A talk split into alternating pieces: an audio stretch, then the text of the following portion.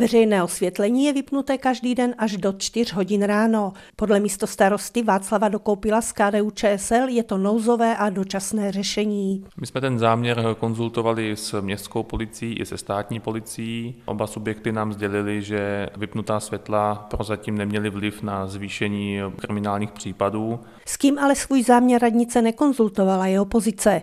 Zastupiteli za prosperující Moravskou Třebovou Martinu Bártovi vadí, že ho koalice na jednání zastupitelstva jen sdělila. A zastupitelé byli pouze seznámeni s tím, že bylo rozhodnuto, že se zasínat bude. My vidíme úsporu v zasínání jako minoritní, protože 69 tisíc měsíčně nejsou žádné peníze z hlediska bezpečnosti lidí při pohybu v noci. S vypínáním osvětlení v nočních hodinách nesouhlasí i někteří obyvatelé a podepisují petici, jako například pan Vratislav Kinco. Vadí mi to, protože když jdu občas po půlnoci a je sníh na cestě a zmrazky, tak se člověk může přerazit. Tohle to je prostě úplně špatně.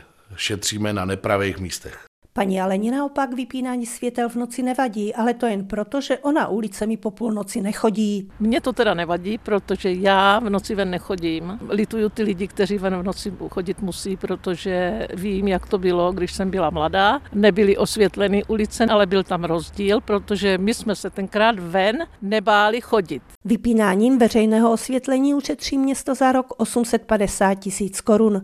Místo starosta dokoupil zdůraznil, že toto opatření je jen dočasné. Souběžně s vypnutím světel připravujeme rekonstrukci osvětlení zejména na páteřních komunikacích. Postupně vyměňujeme také osvětlení v centru města, kde již v následujících týdnech budeme moci znovu rozsvítit a rozsvěcovat budeme postupně také další lokality ve městě, například Boršov. Město by mělo být zcela osvětlené i po půlnoci asi za rok.